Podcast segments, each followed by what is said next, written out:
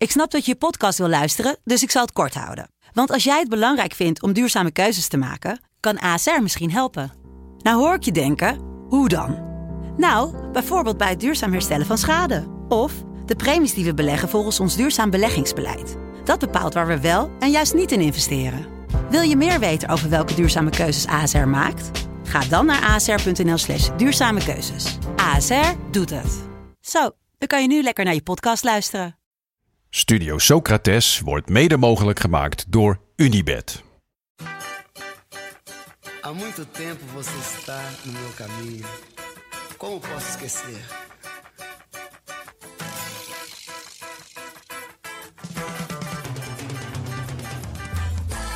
Welkom bij Studio Socrates, een podcast over alles wat voetbal mooi maakt. Met dit keer onze eerste zomerspecial over niemand minder dan AC Milan-legende Paolo Maldini.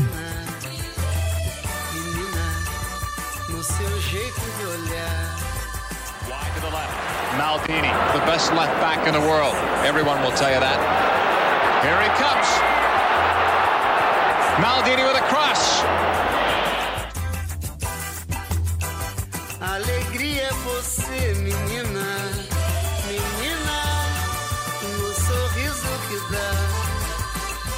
Is er een naam Italiaanser dan Paolo Maldini? Zo ja, is deze of gene dan ook zo een aanvoerder als Paolo Maldini? Zo ja, is deze of gene dan ook zo'n Milanisti? Zo ja, is het dan niet gewoon Cesare Maldini? Of Daniel Maldini? Als je Milan zegt, zeg je Maldini. En als je Maldini zegt, zeg je Milan. En dat al drie generaties lang. Een unicum in de wereld van het voetbal. Met Paolo. Zijn palmares is dusdanig uitgebreid dat het leest als een novelle. Als uniekste der Maldini's. Voorlopig althans. Want de jongste generatie staat alweer klaar om geschiedenis te schrijven. Dat hij geen laatste man is, is slechts een klein smetje op een voor de rest glansrijk blazoen. Mooi. Grazie.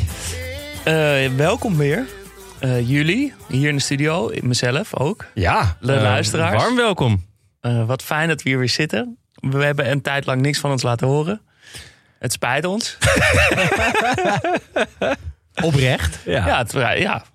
Ja. Het spijt ons oprecht. We, we vonden het zelf ook jammer, maar we hadden allemaal wilde plannen. En er kwam toen nog weer iets tussen. Toen dachten we, we willen het wel goed doen. En toen stelden we het weer verder uit. En toen... En we waren ook gewoon even toe aan vakantie. We wilden ook Ja, we, op vakantie. hadden even een, we hebben een mooi seizoen gemaakt. Ja. En eh, we moesten ook weer even eh, onze creatieve sappen laten, laten flowen. ja, en die zijn gaan flowen in, eh, in de vorm van drie zomerspecials. We gaan, als het seizoen, het gewone voetbalseizoen weer begint, gaan we gewoon weer een gewoon seizoen maken. Daarover later misschien een klein tipje van de sluier. Een gewoon seizoen, noem het maar een gewoon seizoen. Het wordt weer Ah, een ja. spetterend seizoen. Maar geen specials, zeg maar. Nee. Eh, maar we maken dus drie zomerspecials. En daarin stellen we niet een team, maar één speler centraal. Eh, deze aflevering, de eerste, trappen we dus af met Paolo Maldini. We hebben alle drie één speler uitgekozen. Ik koos voor Paolo Maldini. Gaan jullie al eh, zeggen wie jullie hebben gekozen? Ja, tuurlijk. Toch? Edgar Davids. En Johan Gourcouf. Ja, een- we waren er snel uit, hè? Alle drie. Ja, We, hadden, we, we- ja, we kwamen bij elkaar van, oké, eh, wat, wat, wat willen we nou doen? Misschien inderdaad even een kort seizoen. Maar alle drie spelen, ja, is goed. En eigenlijk wisten we alle drie gelijk wel van, oké, ik wil het over hem doen. Ah, Ja. ja. Ja, we zaten in het zonnetje bij Festina Lente. ja. En, en, eh, een kroeg hier in Amsterdam. ja, en echt binnen een halve minuut waren, eh, was het beklonken. Moeten we, zal ik dan nu vast eigenlijk al uitleggen waarom ik voor Maldini heb gekozen? Nou, ik ben eerst eigenlijk wel benieuwd hoe het met je gaat. Ja. Want ja, dat kunnen we- wij spreken elkaar ook first. allemaal net wat minder. Ja, dat is in die waar. podcasten. Eh, nou, met mij gaat het goed. Ik kwam namelijk gisteren Anthony tegen. Dat meen je niet. Tenminste, tegen, tegen. Ik Het is niet voor het eerst, hè? Nee, ik heb hem dus al een keer vlak voor de... Toen ik naar de opname van de podcast fietste gezien... toen zat hij in het, eh, bij de bijrijderstoel van een grote SUV... met, Maar de Anthony van. Ajax Ja, precies. toch? Ja. met een rood leren jasje. Toen heb ik een beetje getwijfelend mijn duim opgestoken. Toen stak hij ook twijfelend zijn duim op met mij. Ehm, maar gisteren fietste ik... eh, Je gaf eigenlijk een real life like. ja, Ja. ja, een echte. Ja. Gisteren fiets ik over, eh, gewoon over straat. En toen liep hij een fysiotherapeut uit. Hij stond een beetje voor de deur te wachten. En ik verstijfde eigenlijk helemaal. En ik fietste door, maar toen, dat voelde gewoon niet goed. toen ben ik, eh, nou, 30 meter verder ben ik omgedraaid. Met mijn vriendin, met mijn vriendin achterop. Dat meen je niet. Ja, en, Goed zeg. en toen... eh, Wist, zij al, wist zij al waarom jij Ja, omdraaide? het was Anthony, het was Anthony, het was Anthony. en ze, zei, wat ga je doen, wat ga je doen? Ik zei, ja, ik, Ik moet iets doen. We moeten Ik moet terug, we moeten terug. Ze zei, wat ga je, ga je iets zeggen? Ik, toen, ik dacht, ja shit, ik moet iets zeggen. Ja. Ehm, ik dacht in mijn hoofd obrigado te zeggen. In, het, in mijn beste Braziliaans. Maar toen zag ik hem en toen deed ik dezelfde twijfelachtige duim omhoog. En toen zei ik, maestro.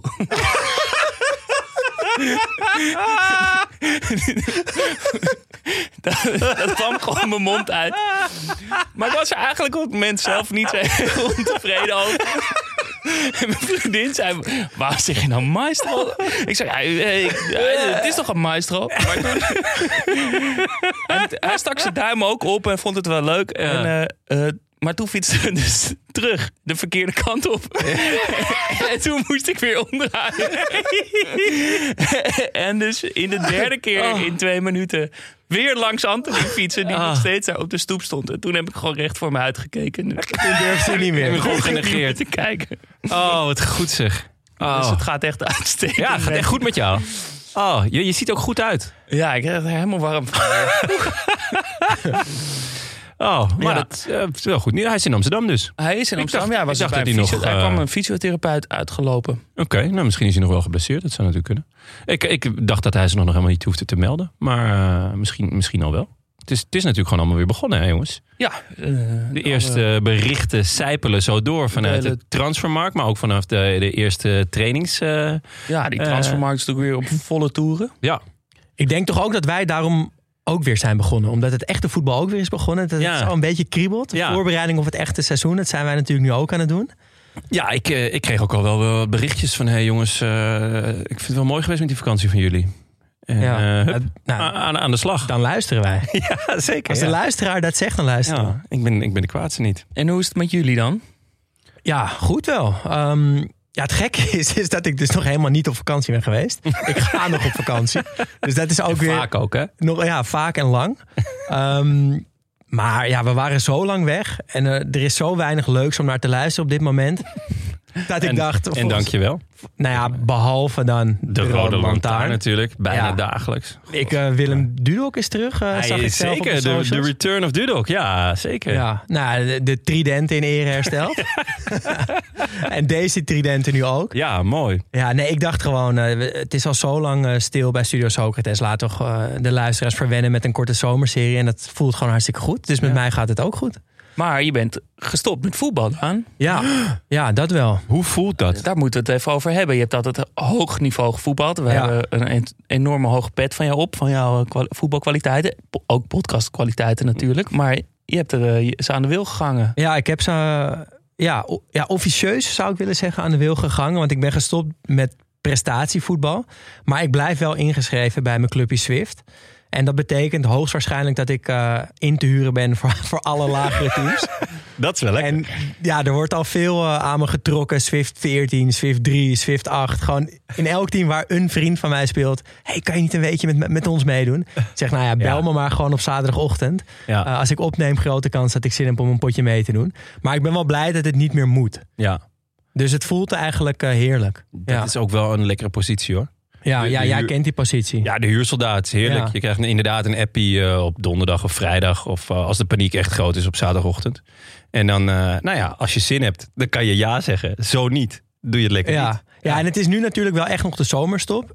Nu mis ik het nog niet, maar ik kan me voorstellen als straks alles weer begint en mijn team ook, dat ik het misschien toch een klein beetje ga missen. Maar ja, so far voelt het uitstekend. Ah, en vergeet niet eisen te stellen als je dus ja zegt. Dus van eh, gelijk zeg van ja, oké, wil ik wel eh, gewoon in de spits. En eh, na de wedstrijd gewoon eh, ja, lekker broodje bal en zo. Je moet echt gelijk eh, Aanvoerdersband. aanvoerdersband, nummer Vrije 10. trappen. Vrije trappen, penalties. Ja. Oh, over pingels gesproken, Ja. jongens. Ja. Ja, Ja. Ik, ik moet dit vertellen. Ja. Eh, ook al scha nee, ik schaam me eigenlijk niet. Maar ik vind het toch wel jammer. Ik, ik speelde dus Nou, maar er zit een goed verhaal bij. Ja, er zit een goed verhaal bij. Ik speelde mijn laatste wedstrijd eh, voor Swift uit tegen de Dijk. Ehm, 0-0 was de stand.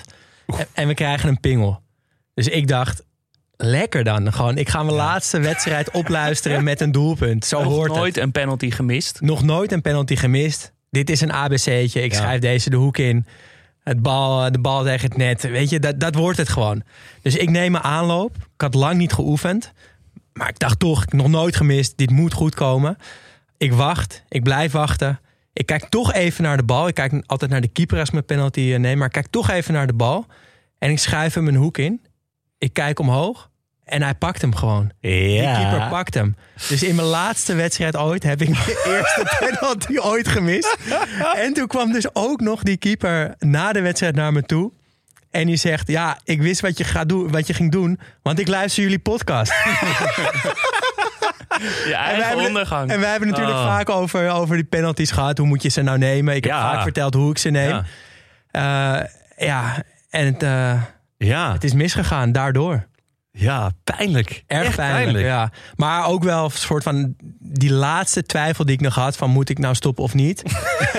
die, die werd wel weggenomen. Als ik zelfs penalties ga missen, dan is het einde Ja. oefening. En als, als je penalties mist vanwege, vanwege je podcast, dan dat, dat geeft ook wel aan hè? De, de nieuwe levensfase die er Precies, ja. De bal is uh, ingeruild voor de microfoon. Ja, mooi. Oh, wat goed zeg. Ja. Ja, echt een heerlijk verhaal. En jij, eh, Jonne?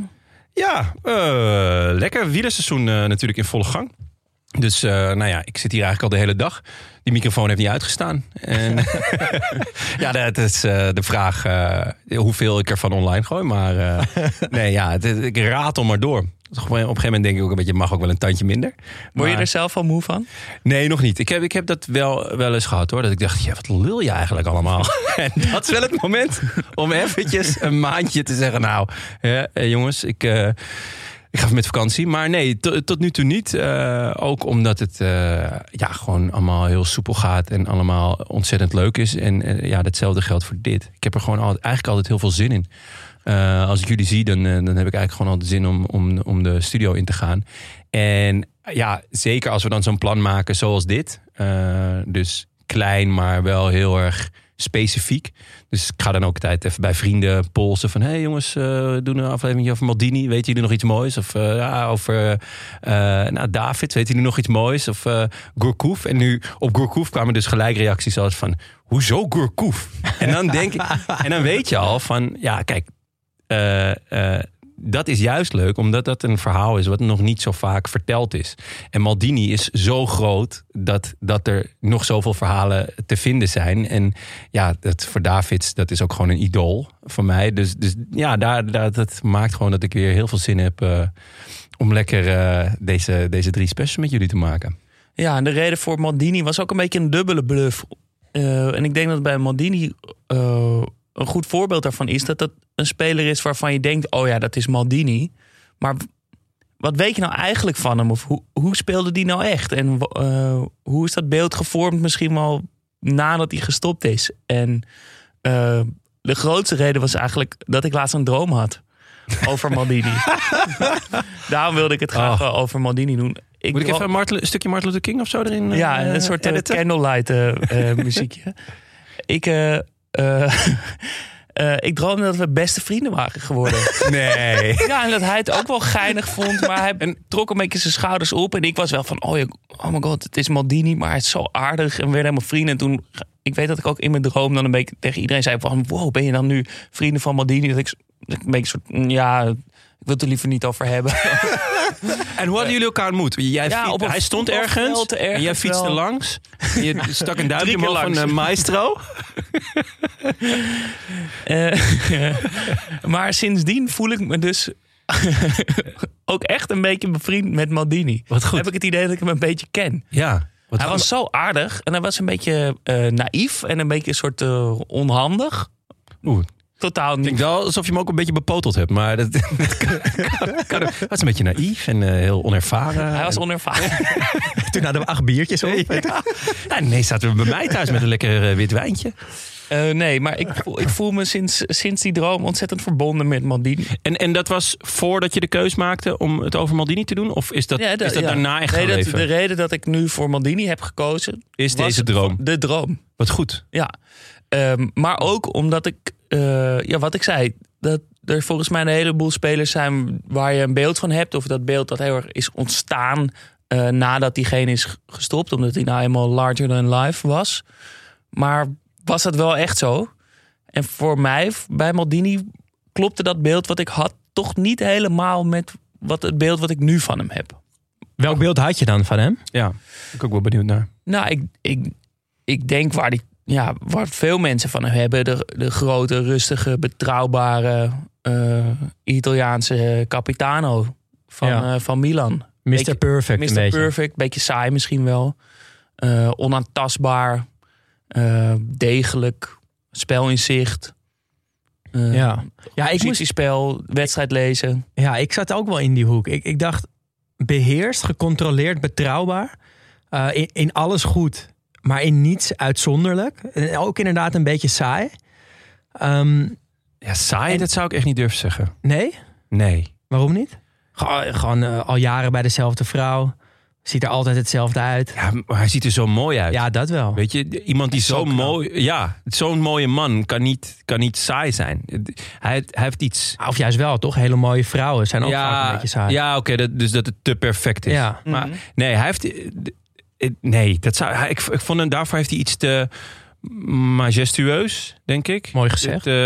Iets, iets, iets magisch, maar ook... eh, nou ja, de- er staat echt iemand. Een- De aanvoerder, de, degene die, die de troepen aanvoert. Je weet gewoon... Ja, ik krijg hem altijd een beetje eh, Roger Federer eh, gevoelens bij hem. Mm. Van op en top gentleman.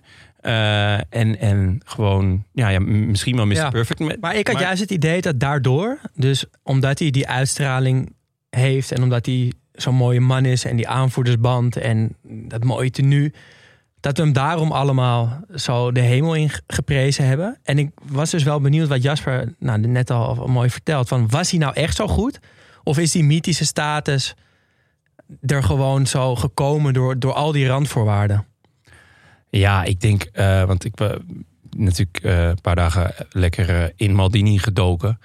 Op een gegeven moment was ik eh, bezig om zijn, zijn, eh, zijn palmares te lezen. Want het is echt een soort boek. Novelle. Ja, eh, ja een novelle zou je Ja. kunnen zeggen. Dus zeg maar, hij heeft naast alle prijzen die hij heeft gepakt met, met eh, eh, Milan... heeft hij ook heel veel eh, individuele prijzen of benoemingen of, of mentions gehad... van nou ja, tijdschriften die inmiddels volgens mij ook alweer verloren zijn gegaan. Dus dat, dat gaf ook een heel mooi beeld van... oké, wat welke prijzen zijn er nou allemaal geweest de afgelopen 20, 30 jaar... En hij heeft ze bijna allemaal gepakt. Dus het is, en daar zit ook heel veel individuele prijzen bij. Dus, maar ook dus uitverkiezingen in het beste team van. En eh, eh, dus nummer twee achter George Weah voor speler van het jaar verkiezing. Dus het, het kan niet zo zijn dat, dat we hem alleen maar een soort van eh, mythische status hebben gegeven nadat hij gestopt is. Het, het, moet toch ook wel zo zijn dat het ja, dat, dat hij tijdens zijn carrière dus al, al larger than life werd. Dat denk ik wel, ja. Absoluut. En voor, ik wil, voor mij werd hij eigenlijk misschien nog wel groter door, de, door dit onderzoek hiernaar. Maar wat me eigenlijk meer eh, verraste was eigenlijk hoe hij als speler was. Ja, Kijk, dat die status, dat, dat klopt wel. Maar inderdaad, dat hele rustige centrale verdediger die de lijnen uitzet, die het spel leest, eigenlijk nooit zijn handen vies hoeft te maken. Eh, dat klopte toch niet helemaal. Nee, dat, dat viel mij ook echt op. In de filmpjes die ik zag, dacht ik, hè, wow, zo had ik hem niet helemaal meer voor ogen. Ja, het, het- zeker in het begin. Later werd hij dat natuurlijk wel iets meer. Maar in het begin was hij atletisch, sterk, snel, slim, opkomend, soepel, elegant. Aanvallend. Eh, Heel aanvallend. Ja. Eh, wel bikkelhard ook, maar ja, nooit over de schreef dat wel. Maar die grote passen naar voren, passeeractie, alleen maar pasen in de diepte. Eh juist veel meer een soort moderne back. Maar hij begon natuurlijk als eh, linksback. Hij begon als rechtsback, later Ja, linksback. dat vond ik dus. Dat was Eh, bijvoorbeeld iets wat mij gewoon niet meer voor de geest stond. Dat hij ooit rechtsback was. Eh, ik had hem ook als linkspoot in mijn hoofd. Wat echt Rechtspoot aan de totaal linkerkant. niet klopt. Ja. Eh, maar dat komt ook omdat zijn linkerbeen eigenlijk gewoon wel heel goed was. Eh, het was hij twijfelde niet om, om gewoon ook met links eh, eh, ballen in te spelen en te pasen. Maar hij, hij is dus van origine een rechtsbenige speler. Dat was gewoon. Dat, dat, dat beeld was in mijn hoofd al, al helemaal. Ja, dat klopt, omdat hij, eh, hij kwam door in een tijd dat Tassotti eh Baresi en Costa Curta volgens mij in Ja. de verdediging stonden. En ja, die ga je er niet uithalen. Nee. Dus was er alleen nog een plek links achterin vrij. Maar juist dat hele voetballen. En ook, ik heb later ik heb alle, hoog, alle balcontacten van Maldini teruggekeken in de Champions League finale van 2003 tegen Juventus. Geen één bal terug. Alles naar voren. Over de as. Vooral veel naar Seedorf. Maar grote eh, dieptepases, passeeracties, alles. Welke alles positie stond hij die wedstrijd? Eh, centraal achterin. Ja. Eh, maar echt een heel andere voetballer dan ik, dan ik voor me zag. Ik dacht, die speelt alles terug. Even voor de de luister. Hoeveel werd het die wedstrijd? Ik weet het niet meer. Eh, Doe eens nul- een wilde gok. Ik weet het. 0-0. Ja, 0-0. En toen werd het verlengen, toen werd het 0-0. Penalties. En daarna, daarna penalties, ja. Maar toen wonnen ze. de, Eh, dat was de eerste Italiaanse eh, Champions League finale ooit. En dat die dan 0-0 wordt, ja, dat voelt echt Ja, goed, dat is vind prachtig. ik. Ja, Dat is dat vind ik echt goed. Ehm, maar dat, het verbaasde me echt hoe, hoe atletisch, hoe elegant, hoe Ja. opkomend, hoe eh, prachtige motoriek, grote passen. Ehm, dat had ik eigenlijk helemaal niet meer op mijn op mijn netvlies staan. Nee, nee, Nee. ik ook niet eigenlijk. Ik, ook, ik vond, en het, het rare was dat de, de eerste paar filmpjes die, ik- die ik terug ging kijken, waren dan, dan ja, compilaties. Het zat een beetje gek van verdedigers. The Eh, art of defending. Ja. ja. En het rare is, dan kreeg je dus, eh nou ja, drieënhalve minuut eh, aan slidings. Ja, En dan stond er wel bij, onder het filmpje, een quote van Maldini. Ja. Van, als je een sliding maakt, dan heb je iets niet goed gedaan als verdediger. ja. Om vervolgens 3,5 minuut alleen maar fenomenale slidings te zien. Echt fantastische slidings. Allemaal precies op het goede moment. Precies op de bal. Op de bal. Ja, dus, ehm, maar dat vond ik wel heel vet. Dus dat zegt iets over zijn instelling. Als je dus een sliding hebt gemaakt eh, en heel veel goede verdedigers zeggen dat, dan, dan, dan is er daar, daarvoor iets niet goed gegaan. Ja, het is een laatste redmiddel. Maar als laatste redmiddel kan het wel heel goed werken. En kan je er dus ook heel goed in zijn. Want dat was Maldini dus ook. Wat ik heel vet vind aan Maldini... En is, is eigenlijk een beetje het tijdsbeeld waar hij dan... Nou, hij heeft natuurlijk in meerdere tijdsbeelden Ja. eh, deel van uitgemaakt. Maar ik moet meteen denken aan die verdediging met Cafu, Stam, Nesta, Maldini. En je hebt wel eens natuurlijk dat je terugkijkt naar mooie teams van vroeger... En dat je denkt, oh, dat centrum, dat was zo goed. Of, of eh, dat spitsenduo was zo goed. Of die nummer 10 en die 9, die samenwerking. Maar bij kwartet. Milan was het gewoon... Als je denkt aan Nesta, denk je meteen ook... Tenminste, ik aan Stam, Cafu, Maldini. Gewoon die vier samen. Ja. Dat, dat is gewoon iconisch. En daar heeft hij natuurlijk ja, zo'n grote bijdrage aan geleverd. En dat vind ik zo mooi dat, dat, dat die vier gewoon in één adem genoemd worden. Ja, het grappige is dat hij dat eh, bijvoorbeeld met, met iemand als Costa Curta heeft hij dat ook. Ja, voor wat oudere mensen Ja. is dat waarschijnlijk Dus degene. ja. omdat hij zo lang heeft gespeeld en, en daarin ook zo bepalend is eh, met de teams, eh, waar, hij, waar hij dus deel van uitmaakt, dat die teams ook zo'n ja, zo'n een bepaald gevoel gel- gelijk bij je oproepen. Dus met inderdaad ook grote namen. Dat, dat, dat ik denk dat meerdere generaties dit voelen voor hem. Dus Dat geeft zijn grootheid ook wel aan. ja, ja. Nee, dus het grappige is, als ik aan Maldini denk, dan, nou ja, gewoon wat ik al genoemd heb. eh, super Italiaans, eh, mooie man, echt een aanvoerder, eh, echt een verdediger, echt een Milanees. Maar ik denk ook gewoon heel puur persoonlijk, gewoon dat ik voetbal aan het kijken was met mijn vader. En dat ik gewoon Champions League, woensdagavond, eh, half negen. En dan mocht ik gewoon de eerste helft zien. En daarna naar bed. En een hele grote kans dat Maldini daar stond. Ja. Ja, ja, want dat was gewoon... Ja, een Champions League van 1990 tot 2009 of 7. Ja. Een dikke kans dat je Maldini zag. Ja, en, en dat, dat heeft voor mij gewoon nog steeds eh, iets, iets magisch. Dat, hij was zo ontzettend eh, lang, zo goed en zo bepalend voor, voor het team en de club waar hij speelde. Dat het, eh, ja, dat het gewoon een soort vaste eh, connectie in mijn hoofd is. Mooi. Ehm, ja, laten we beginnen dan, eh, of tenminste beginnen, doorgaan met dan even wat statistieken. Ja, Om even, ja, eh, het is vaak een beetje saai, maar het is wat jij al zei, Jonne. Het is zo indrukwekkend. en het, geeft wel, het zet wel even de toon voor deze aflevering. Ja, en in het geval van Maldini vind ik het ook absoluut niet saai. Want het is, nou ja, vertel het maar. Eh, hij speelde van 1984 tot 2009. 25 jaar lang voor Milan. Van zijn 16e tot zijn 41ste. Eh 902 wedstrijden.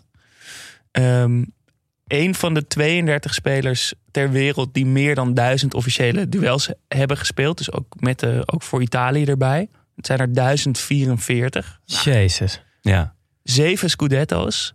Acht Champions League finales. Waarvan vijf, eh, vijf keer winst. Eh, staat op een gedeelde eerste plek voor het aantal finales. Ehm, de eerste won hij nog met Gullit, Van Basten en Rijkaard. ja, dat is dus ook weer zo'n zo'n iconisch trio, zo'n iconisch Milan. Waar hij dan dus ook gewoon al deel van uitmaakte. En Ik had dat toch ook niet meer. Ik Nee. denk daar helemaal niet aan. Nee. Maar daar was hij, daar was hij al. Daar was Ja, hij gewoon bij. Daar waren die drie Nederlanders natuurlijk ook misschien wel echt het boegbeeld van het team. Ja, Maar ja, die konden wel bouwen op een hele solide Ja. verdediging met inderdaad Baresi en Tassotti en Maldini. Eh, de laatste won hij in 2007 met Seedorf, Pirlo, Inzaghi, Kaká, Gattuso, et cetera. ook echt fantastisch. Een, een, een, ook echt zo'n iconisch team. Hij kreeg... eh, hij heeft de meeste Europese duels van iedereen ooit gespeeld. 168. Meeste minuten op WK's ooit. 2000, 2216. En eh record... Daar zit nog wel een zwarte rand omheen, hè? maar daar gaan we het zo... Daar gaan we het Ja, zo, eh, zo over hebben. In eh 1987, 88 kreeg Milan maar 14 tegengoals. Een, eh, een record. En eh, eh, hij is een van de drie vader en zoon koppels die allebei de Champions League of die allebei de Champions League hebben gewonnen. Ja, weten jullie die andere twee jongens? Eh, is het echt van de Champions League of mag ook... de Nee, ook Europa Cup één? één. Misschien mm, Thiago en zijn vader? Nee. nee, nee, nee. Ik denk eentje weten jullie echt niet. Manuel en Manolo Sanchez van Real Madrid. Nee. Nooit van gehoord. En die andere is eh, Carles. En zijn zoon heet Sergio Busquets. Echt? Ja, wist ik ook niet. Had En wie- ik ook niet geweten. Oh. Nee, maar eh, Er staat me iets bij dat zijn vader een keeper was, maar misschien zeg ik nu iets wat ook niet, wat niet klopt. ja, Maar- nee, keeper. Ja? Ja, oh, dan klopt. staat er Ja. dus nog wel ergens ja, in mijn ja, zeker. knap. Ja. Ja. Dus eh, speelde voornamelijk voor Barcelona. En die eh, heeft ook eh, de Europa Cup 1 eh, gewonnen. Hoe vet zou het zijn als de zoon van Maldini nu ook de Champions League wint? Ja, dat is... Het zou te mooi zijn. Ja, ja. Het is al, die cirkel is al, al twee keer rond gegaan. Om, al met z'n tweeënhalf keer rond is hij al. ja. Maar hij kan gewoon soort- nog door. Een soort draaimolen is het inmiddels. Een klok. Ehm, even wat quotejes van eh, spelers over hem. Dat zegt ook altijd wel veel. Zlatan Ibrahimovic zei... Maldini was the best and toughest defender I ever faced. Ronaldinho zei... He was one of the best defenders in Champions League history. But what also was so impressive about him... is that when he was on the ball... he didn't look like a defender... but an elegant midfield player. Ja. Precies wat we net al zeiden. Ja. En Ronaldo noemde Maldini de beste... tegen wie hij ooit heeft gespeeld. De echte Ronaldo. De echte Ronaldo. Laat dat voorop staan. Ja. Ja, als Slatan en de echte Ronaldo dat zeggen over Maldini, dan schaam ik me eigenlijk nu al een beetje dat ik net nog een beetje twijfel aan zijn kwaliteiten. Ja. Jezus. Wel aan zijn verdedigende kwaliteit. Ja. Ja. ja. Eh, ja, ongelooflijk. Ja, wat, een, eh, wat een erelijst. Eh 25 Ja. jaar lang, waarvan je ook bijna, bijna elk jaar als, als aanvoerder. Ja, ja en dan, dan heb je nog, dus nog niet eens opgenoemd wat zijn individuele, eh individuele palmares is. Eh, U- UEFA European Champions League Team of the Tournament in 88, 96 en 2000. De Bravo Award in 89. FIFA World Cup All-Star Team in 94 en 1990. Ballon d'Or, third place, 1994, 2003. World Soccer Player Year, 1994. El Pais, European.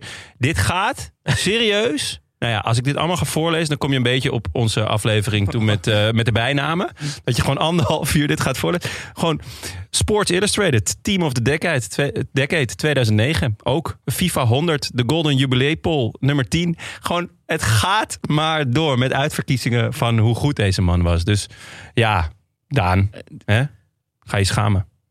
Nou ja, aan het eind van de aflevering moeten we denk ik gewoon even onze eindoordeel gaan vellen. Ja, maar ja, zeker, ik denk ja. dat we al ongeveer weten waar dat naartoe gaat. Ja. Maar ook zo vet dat hij gewoon bij, eh, bij één club maar gespeeld heeft. Ja, Klopt, hij maakte zijn debuut op zijn zestiende. Hij speelde al in de jeugd eh, eh, vanaf zijn twaalfde. Hij speelde in het jeugdteam van, eh, Cap- onder Capello al. Dat Ja. is, vind ik ook een mooie constante in zijn carrière. Eh, maar werd in de winterstop door de legendarische Zweedse coach eh Lindholm naar het eerste gezet. Hij zei, eh, ik was er nog helemaal niet klaar voor. Het ging zo snel. Ik had geen idee. Werd ik opeens prof. Ehm, maar hij zei dat het eerste balcontact eh, was een terugspeelbal naar de keeper. en eh, vanaf het moment dat hij die bal raakte, dacht hij: Oh nee, I got this. En toen, Ja. toen was hij prof en nooit meer weggaan. Heeft natuurlijk ook door zijn vader, die er ook twaalf jaar speelde en daarna coach en assistentcoach was. Ja, voelde hij zich natuurlijk al verbonden met Milan.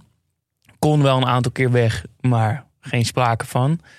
Ehm, maar ja, wa- waarom vinden we dat nou zo mooi? Dat, dat er een speler bij één team blijft spelen.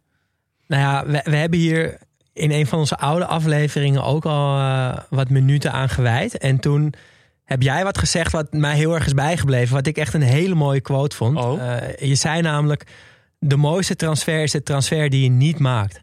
En dat ging over Totti die maar ja, zijn hele leven voor AS Roma bleef voetballen. En dat geldt natuurlijk ook voor Maldini. En het is een loyaliteit die je niet vaak ziet in het voetbal. Maar het heeft, ja, het heeft wat romantisch. Van oké, ik heb het ergens goed. Ik word ergens gewaardeerd. Uh, ik speel ergens ook nog eens mee voor de prijs in het geval van Maldini. Um, dus waarom altijd maar meer willen en anders willen en het gras is groener aan de overkant? Ja, misschien is dat wel helemaal niet zo. En in het geval van Maldini was dat ook echt niet zo, denk ik. Ja, ik denk dat het bij Maldini wel anders is dan Totti, omdat Roma niet de echte top was. Ja, um, ja voor Maldini was het Maldini wat makkelijker om te blijven. Al, al helemaal bovenaan uh, de pikorde. Ja. ja, dat is wel waar. Hoewel, dus dan is het ook wel makkelijker. Kun je misschien ook wel stellen dat het toch ook wel een beetje op elkaar lijkt. Omdat AC Milan na zijn vertrek zo is ingestort. Het is, het is nadat, nadat Maldini stopte, is het wel heel rap, heel snel, veel slechter gegaan. Maar bedoel je te zeggen dat het door hem kwam, dat ze zo goed waren? Nou, niet alleen door hem, maar het, het was wel een, een vrij belangrijke um, uh, pion. Ja, het, het, het, kan natuurlijk zijn dat, dat, die, dat, het, dat het een beetje toeval was. Dat het zo is ingestort daarna. Um, maar dat laatste seizoen, dat was al wel echt minder toen hij er speelde. Toen ja. kwam Beckham, Ronaldinho werd gehuurd. Ja. Uh, ja. Geen onaardige spelers, maar het nee, was niet meer dat grote. Een beetje vergane glorie ja, toen. Pato ja. in de spits. Ja, ja nou ja, goed. En, en daarna is, is AC Milan echt helemaal afgegleden eigenlijk. Maar inderdaad... Totdat hij weer technisch directeur werd. Ja, ik wou dit zeggen. Ja, dat, je, uh, ja we zouden eigenlijk um, moeten zeggen hoe, hoe vaak AC Milan zonder een Maldini in de buurt uh, kampioen is geworden. Volgens mij kom je dan echt op heel weinig titels. Nou, je komt zelfs op heel weinig wedstrijden. Sinds uh, 1954 zijn er maar een, een aantal jaar geweest dat er geen Maldini betrokken was bij, ja. uh, bij het team van, ja. uh, van Milan. Hij is de club gewoon bijna. Ja, ja het is ongelooflijk.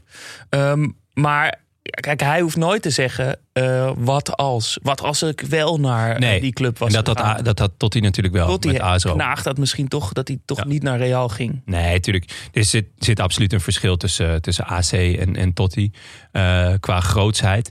Alleen um, wat ik even, waarom ik het zeg, is dat ik dat, dat na, uh, na het stoppen van Maldini, dat het gewoon wel heel snel heel veel minder werd. Ik weet niet, misschien heeft het ook met de uitstraling van de club te maken, dat het daarmee uh, door zijn vertrek ook gewoon zijn, zijn smoel verloor, om het zo te zeggen. En wat een smoel. Ja. Uh, welke spelers zouden jullie nu zeggen, of zouden jullie nu het advies geven om voor altijd bij de, zijn huidige club te, te, te blijven spelen? Ja, ik had het heel mooi gevonden, dat kan nu al niet meer, maar ik wil het toch even noemen. Als Grealish bij uh, Villa was gebleven. En dat was ook best wel lang een beetje zo twijfelachtig. Van hij, hij was veel te goed al. Uh, veel clubs wilden hem hebben, maar hij was gewoon een man van Birmingham. Hij wilde daar blijven. Uh, maar toch gezwicht voor, voor het grote geld en ook wel het, grote voetbal van City en Guardiola. Maar dat had ik heel mooi gevonden. Dat was een beetje in het ja, Totti-achtig. En verder zat ik nog te denken... Ik, ja, Alexander Arnold misschien bij Liverpool. Zou dat mooi. wat zijn? Wel mooi. Liverpool al, is natuurlijk ook wel echt een club waar, waar, ja, waar speler wil, wil blijven. Ja, al kan het misschien ook wel snel over zijn. Maar nee, natuurlijk naar Bayern. Salah gaat misschien weg. Uh, en ik zie Arnold op een of andere manier ook wel in dat wit van Real. Dat ja. zie ik ook wel voor me. Zie ik wel gebeuren. Toch? Dus ja. ja. ik vond het best wel lastig. Ja, je kan er een quoteje op zetten. ja, ja misschien, misschien wel. Ja. Hadden jullie spelers waarvan je dacht van dat, dat zou mooi zijn, dat zou goed passen? Ja, ik dacht uh, Gavi. Ik wilde ook Pedri zeggen, maar die heeft al een jaar bij Las Palmas gespeeld. Ja. Dus dat telt dan uh, niet meer. Maar die moet natuurlijk ook gewoon blijven. Uh, maar ja, dat kunnen natuurlijk de nieuwe, nieuwe, nieuwe Xavi en Iniesta. Iniesta worden. Ja. ja, ik hou het wat dichter bij huis. Bram van Polen. Ja, gaat die ooit nog weg, denk je? Nou ja, het, het, het misschien klopt het niet helemaal, maar hij, hij wordt wel eh, in, in al die lijstjes van, van spelers die eh, bij Hij één heeft- club ja, hij heeft hebben alleen bij. Zwolle gezeten. Hij heeft één jaar bij Vitesse gespeeld, Nee. maar daar heeft hij nul wedstrijden gespeeld. Dus hij heeft, of hij heeft daar onder contract gestaan, is, zeg maar, is een Maar als jeugdspeler of als... ja, zijn allereerste jaar is officieel dus bij Vitesse. Nul wedstrijden, eh, nul goals ook. En, eh, Opvallend. ja, 2006, 2007. Dus hij is daar nooit gedebuteerd. Maar hij stond er wel onder contract. Dus het- dat schuurt nog een beetje. Maar hij staat dus wel in al die lijstjes met... met eh, volgens mij is het, is het ook de enige actieve Nederlandse speler... die dus eh, eh, langer dan tien jaar onder contract staat bij één club. En ook, dus ook nog maar één club eh, eh, Ja. heeft gehad. Dat hij is, zal dat is niet meer weggaan in ieder geval. Dat, Nou, dat hoop ik niet. Nee. nee. maar nog even naar de zandbak toe. Ja. maar Bram van Polen en nou, met hem nog misschien nog dus inderdaad ook mensen als Totti is toch een perfect voorbeeld waarom je dus wel moet blijven.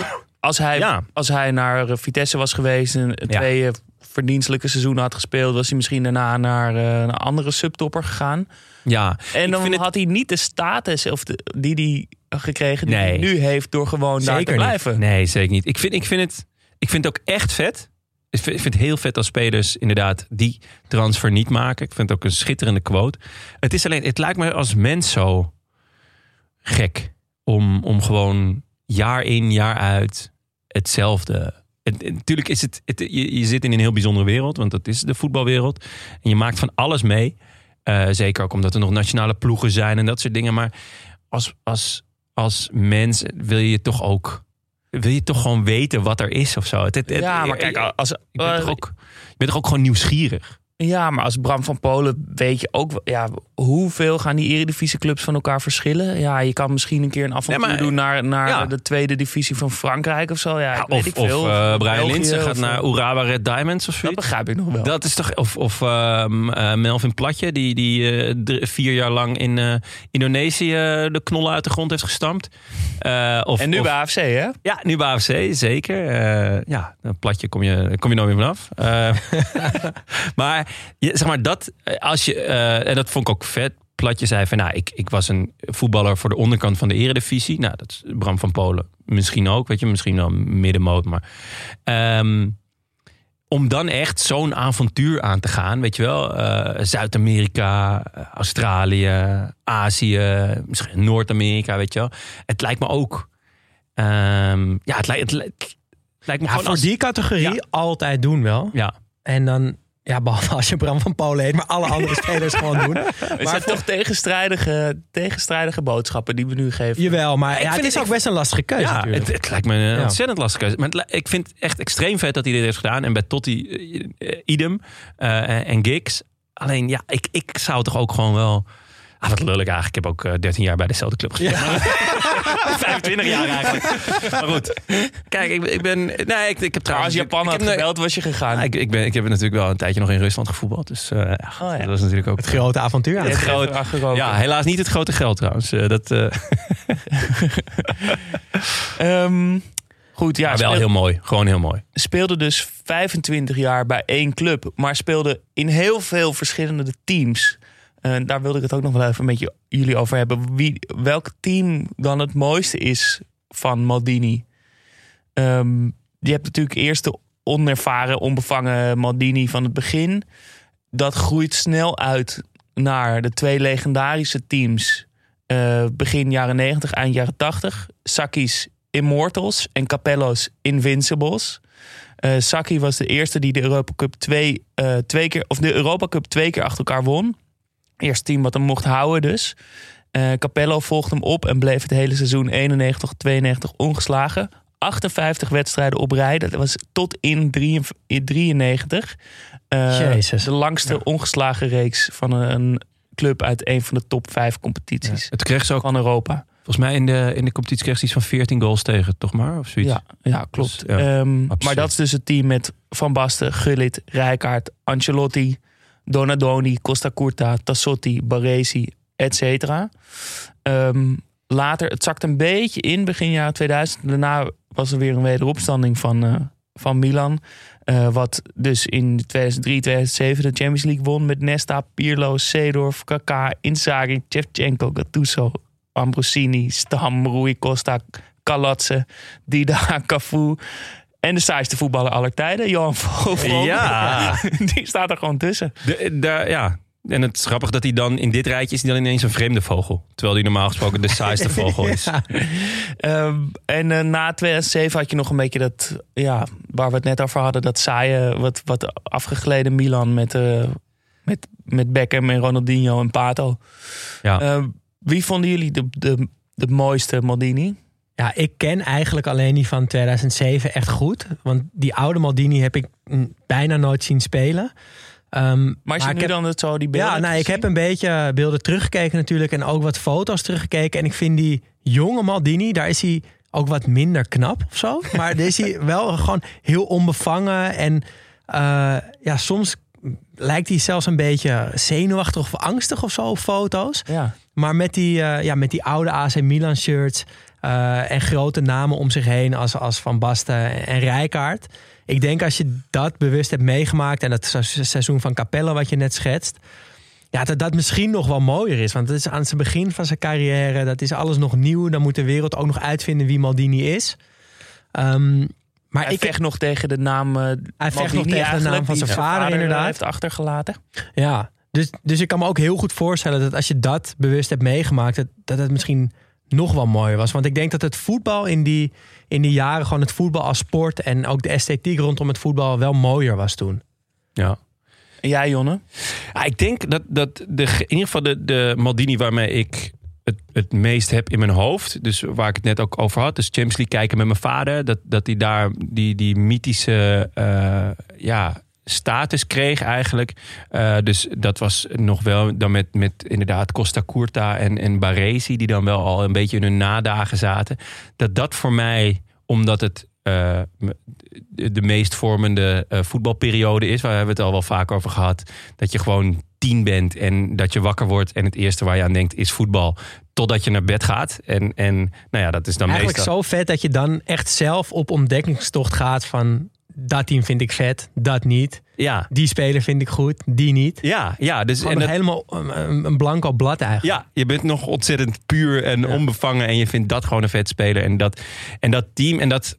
Ja, de, om, ook omdat Ajax daar natuurlijk eh, eh, tegen speelde. Meerdere malen in die, in die, in die Champions League eh, campagne. Ja, daar was hij natuurlijk ook gewoon bij, die Maldini. Ja, zeker. Ja. En dat, dat was natuurlijk ook echt heel vet. Het was ook heel vet om hem te verslaan. Dat moet ook gezegd worden. Maar eigenlijk de allervetste Maldini, vind ik, is de Maldini uit de Nike-reclame. Good versus Evil. Ja. Weten jullie die nog? Nog, nog, nog? nog? Ik weet het even niet meer. Is, goed, eh, is dat die met, die sam- met die ninjas in die tempel? Of is dat... Nee, dit is eh, in het Pantheon. Of de, Oh, eh, ja. Oh, die soort ja, van ja. duivels. Ja. Ja. En ehm, het, de, het voetbal is gekaapt, soort van. En eh, ze moeten het terugveroveren. En eh, dus er zijn een soort duivels. En het is ook. Het, het veld is één grote zandvlakte. en de, de lijnen staan in de fik. En ze komen het veld op. En eh, je ziet eh, nou, eh, Ronaldo en Figo en Kluivert ook zit erbij. En, en dan, dan komen ze het veld op en dan, dan, dan ja, worden ze uitgejouwd. En er wordt een soort stuk vlees of zo naar ze gegooid. Een beetje, een beetje gek. Varkenskop. Ja, zo Stond Figo soms. Was het in Barcelona? En ehm, ja, je, er komen er allemaal grote kale gasten met, met tatoeages op hun gezicht. Die komen het veld op. En dan, en dan zegt Maldini... wel een beetje Joel, die zegt, die zegt nog van... eh, ah, maybe they're nice. en dan begint het en dan krijgen ze alleen maar beuken en schoppen en weet ik wat. En dan gaan dus die, die, die, die enge kale koppen die gaan op de, op de doelman af. En dat is het moment dat Maldini ingrijpt. En die komt inglijden. Zelfs daar was hij de baas Ja, eigenlijk. zelfs ja. daar was hij De de baas. Capitano. De Capitano. Hij, hij maakt de sliding, pakt de bal af en geeft een crosspaas op, eh, op Kluivert. Die op schitterende wijze het kopduel wint tussen twee van die knakkers. Dan komt, volgt er ergens nog een omhaal. En Die moet er altijd in zitten, hè? ja, tuurlijk, tuurlijk. Ja. En, eh, Altijd in de laatste Ronaldo nog met die dubbele hakjes over iemand heen. En uiteindelijk komt de bal bij Eric Cantona. Die legt hem neer, doet zijn kraag omhoog en zegt au revoir. Oh. En hij schiet die bal Oh, ja. door de opperduivel die op goal stond. Schiet hij de bal heen. Ja, dat was wel echt Ja. even een reclame. Ja, Waar zijn ze gebleven? Zo worden ze niet meer gemaakt. Nee, ze worden Als ze echt- dat nu weer maken, dan zitten we toch allemaal juist. Jongen, daar, de zit, daar televisie. sta ik op de banken. En, het, en het, ik weet nog uit die tijd, je had dan de korte versie. en de lange versie. Ja. En dan hoopte je elke keer zo Ja. dat als er een reclameblok kwam, dat die lange versie kwam. En soms had je die korte versie, nou ja, nam je ook maar even genoegen mee. Maar man, wat was dat? Wat, wat werd ik blij toen ik dat, dat, het, ja, dat ik dat weer tegenkwam nu. En, en dat ik dat voorbij zag komen. Oh, was echt heerlijk. Eh, Dus dat is mijn favoriete Maldini. Mijne is toch wel inderdaad die laatste Maldini met witte schoenen, die aanvoerdersband, die felle ogen, dat, lange hal, of dat halflange haar en dan die soort platte scheiding. Heeft dat op zijn Ja. voorhoofd, plakt Ja. hij dat haar een beetje zo op met dat vetertje, toch? En dan doet hij het niet met een elastiek inderdaad, maar met een veter om zijn hoofd. En die knoopt hij om aan het begin van de wedstrijd. Ja, echt goed. Prachtig. Prachtig beeld. Ja. Eh, maar dat is ja inderdaad, dat, met dat Opel, dat Opel shirt van, eh, van Milan. Iconisch. Ja, dat is, hem- dat is hem toch wel. Eh, goed, laten we het even over die familie Maldini hebben. Ehm, vanaf 1954 tot nu, Ja, dat tot loopt nu. nog steeds, Ja. eh, is er maar een aantal jaar geweest dat er geen Maldini betrokken was bij Milan. Dat komt omdat eerst Cesare, de vader van Paolo, eh, speelde bij Cesare? Cesare. Oh, Eh, dat had ik moeten weten tijdens mijn intro, dankjewel. ja, Ja, ik wilde je niet in de intro verbe- verbeteren. Eh, eh. Eerst als speler, daarna als eh, eh, assistent en daarna als coach. Ehm, toen Paolo, die later technisch directeur werd. En dan nu Daniel Maldini. Cesare, niet zomaar een speler ook. Twaalf jaar bij Milan. Vier Scudetto's. één Europa Cup. Ook als aanvoerder. Twee periodes als coach. Ehm, later ook coach van, van Italië geworden. Ehm, trainde ook eh, eh, Maldini drie keer in de, bij de belofte bij Italië en vier maanden lang bij, eh, bij Milan. En eigenlijk precies dezelfde speler als Paolo. Rustig, betrouwbaar, spel in zicht, atletisch, technisch, goede paas naar voren. Ehm, wordt ook gezien als een van de beste verdedigers ooit in Italië. Kreeg in zijn hele carrière maar vijf gele en één rode kaart. Dus net zo'n gentleman als eh, Paolo. Ehm, Paolo kreeg er drie, geloof ik. Drie rode kaarten in totaal, toch? dat zou ook, dat heb Ja. ik niet. eh, Ik weet niet hoeveel gele, maar ik kwam ergens drie rode kaarten Ook tegen niet zijn veel in ieder geval. Nee. In 25 jaar. Het is echt heel waardig. ehm, wat, Meer dan duizend wat ik wedstrijden. ook nog mooi vond om te vinden is dat eh, hij, de Cesare in zijn jaren bij Milan samenspeelde met Lorenzo Buffon, legendarische keeper voor Milan. Voor Milan. 299 wedstrijden. Een neef van de vader van Gianluigi. Oh, dat is nog familie Dus ook. die goed, zeg. familiebanden, dat dat in Italië allemaal om familie draait, dat wisten we al. Maar dat dat dus in het Italiaanse voetbal ook nog eens zo doorspeelt, dat is toch wel Ja, Echt geweldig. toch? schitterend. Ja. Ehm, hebben jullie een romantisch gevoel bij dat, bij dat familieverhaal? Maakt dat uit? Ja. Ja. Is dat vetter? Geef je iemand meer, eerder de kans omdat het nou eenmaal Het kan de twee broertje of kanten de op. zoon is? Kan twee kanten op. Ja, nou ja, we, we- om dicht bij huis even te houden met, met Daily Blind bijvoorbeeld. Ja. Ik denk dat hij heel lang de kans kreeg bij Ajax omdat het de zoon was van Danny. Heel lang mocht hij het heel slecht doen. Toen werd hij wel uiteindelijk verhuurd. Ehm, dus daar werkte het misschien ja, een beetje een rare kant of zo op. Eh, maar ja, als echte Ajax ziet, is het zo vet toch dat de zoon van Danny dan opeens ook in het eerste speelt. En dat vind ik bij Maldini is dat nog mooier. Ja. Dat er zijn gewoon besef dat, er oude, oude opaatjes zijn die al 60, 70 jaar naar Milan kijken. En die ze gewoon alle drie in dat San Siro hebben zien spelen. Dat Ja, is toch echt geweldig? Ja, het is geweldig. Ja, ik, ik vind in hindsight ook best jammer dat, dat Daley Blind... Want ik moet echt vaak aan Daley Blind denken. Eh, ook omdat hij dan als linkspoot dan op rechts stond. En, eh, en zijn pa dus, dus ook echt zo'n clubman was. Toch eigenlijk best wel jammer dat hij dan toch een paar jaar bij Manchester heeft gezeten. Ja, dat had Dat niet is- gehoeven. Nee, dat is gewoon toch een beetje een Ja. smetje. Maar ja, na die kan- uitleenbeurt naar Groningen was het kwaad eigenlijk al Ja, geschieden. ja, nee, dat, is, ja, dat is waar. Ja, ja. Maar stel dat hij dan bij Ajax was gebleven. En alsnog is het natuurlijk wel een man van de club. Had dat zo'n legende kunnen worden als die Maldini? Nee, Voor, voor, Ja. Het voelt toch anders. het voelt anders. Dat vind ik ook. Ja? Ja, ja vind ik wel. Ik vind, Ik weet niet, ik, ik was echt... Nou, eh, tijdens mijn onderzoek moest ik echt vaak denken aan eh, Danny en Daly. En ja, je kan alleen maar hopen dat er eh, een... eh, Ja, maar de uitstraling- Donnie of zo uitkomt. Danny, Daly en Donny. Ja. Zoiets. Ah. Nee, maar die uitstraling van die Maldini is, vind Ja. ik toch is wel En- bijzonderder dan dat van de familie Blind. En ja, Altijd wat jij aanvoerder. Net, altijd aanvoerder. En wat je net zegt over die, die, die familiebanden in Italië, dat, dat maakt het ook gewichtiger en mooier. Ja. Ehm, ik heb daar wel echt zeker een romantisch gevoel bij. Ik vind het alleen ja, onacceptabel dat eh Danielle, dus de zoon van Paolo, dat het geen verdediger is, maar een aanvallende middenvelder. Ja, maar wat, niet klopt is, iets niet. wat niet is, kan nog komen. Hè? Ja, dus dat hij Het is langzaam vaak, zo ja, eh, het is vaak dat, ze- dat geplaatst. ze in de spits beginnen en dan eh, langzaamaan zo een paar linies terugzakken. Maar nee, ja, klein smetje. Maar moet eh, Daniel dan eh, gewoon al, dan maar moet hij gewoon spelen, ook al is hij net niet goed genoeg? Nee, nee, nee. En ik denk ook Als wel dat het als toch hij ook een... net, net eronder zit. Ik denk, en misschien is dat wel mijn echte antwoord hierop, dat als je net niet goed genoeg bent of gewoon minder goed bent dan je opa en je vader, dan moet het denk ik een hele zware last zijn. Ja, ja 100 procent. En dat is wat Blind natuurlijk in het begin ook heeft ervaren. Ja. En Maldini Ehm, ook, dat zegt hij ook. Dat ja. hij, dat hij, ik denk dat hij misschien juist wel beter is geworden, omdat hij altijd zich nog dubbel heeft moeten bewijzen. Ja, Ja. Ik denk dat het, dat het heel eh, in, in, de, in de jeugd heel fijn is, omdat je dan in de relatieve rust eh, toch veel vertrouwen krijgt. Want hè, je, je kent de club en, en eh, je vader is een grote naam. Dus hè, daar krijg je ja, de extra krediet. Om, ook omdat je natuurlijk gewoon nog een kind bent. Maar op het moment, eh, en dat heb je gezien bij Daily Blind, als je niet, niet goed speelt, dan eh, kan het publiek ineens keihard zijn. En dan is die achternaam echt een lode last. Dus eh, ja, als je, als je inderdaad net niet goed genoeg bent, dan, dan is het juist eerder eh, killing dan, dan dat het je nog verder gaat helpen. Ja, en Misschien Daniele die is ook nog niet echt doorgebroken. Ik zag dat hij een wedstrijdje of tien heeft gespeeld vorig jaar. Hij heeft 15 Ehm, wedstrijden in totaal gespeeld. Ja, dus dat is nog niet heel veel. Dus we moeten ook maar zien of dat, eh, ja, hoe dat voor hem gaat zijn. Wel gelijk kampioen. Maar hij kan Dat niet wel. ergens anders heen. Als Fiorentina belt, dan kan hij daar toch niet naartoe? Nee, nee, Nee. nee, Daar kan, nee nu echt nog niet. Nee. Nee. Hij moet echt mislukken bij Ja. Milan voordat hij pas Maar echt goed mislukte, gewoon twee benen eraf of zo. Ja. Dan- Ehm, de, eh, ja, hij is natuurlijk altijd de aanvoerder geweest. Het is zijn bijnaam, Il hè? Capitano, de bijnaam.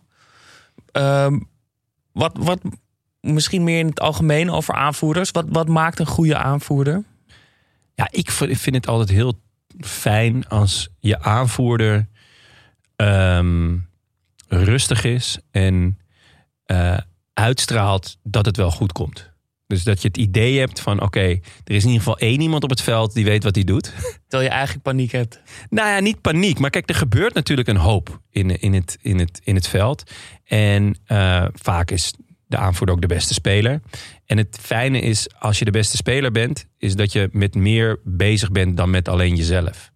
En dat tekent ook een goede aanvoerder, dat hij zo goed is dat hij over heeft. Dus dat hij daardoor de rest van het, eh, eh, van het veld kan overzien. Hij kan zien waar de, waar de gaten vallen, waar het minder gaat. Maar ook waar de zwakke plek, plekken liggen van de tegenstander.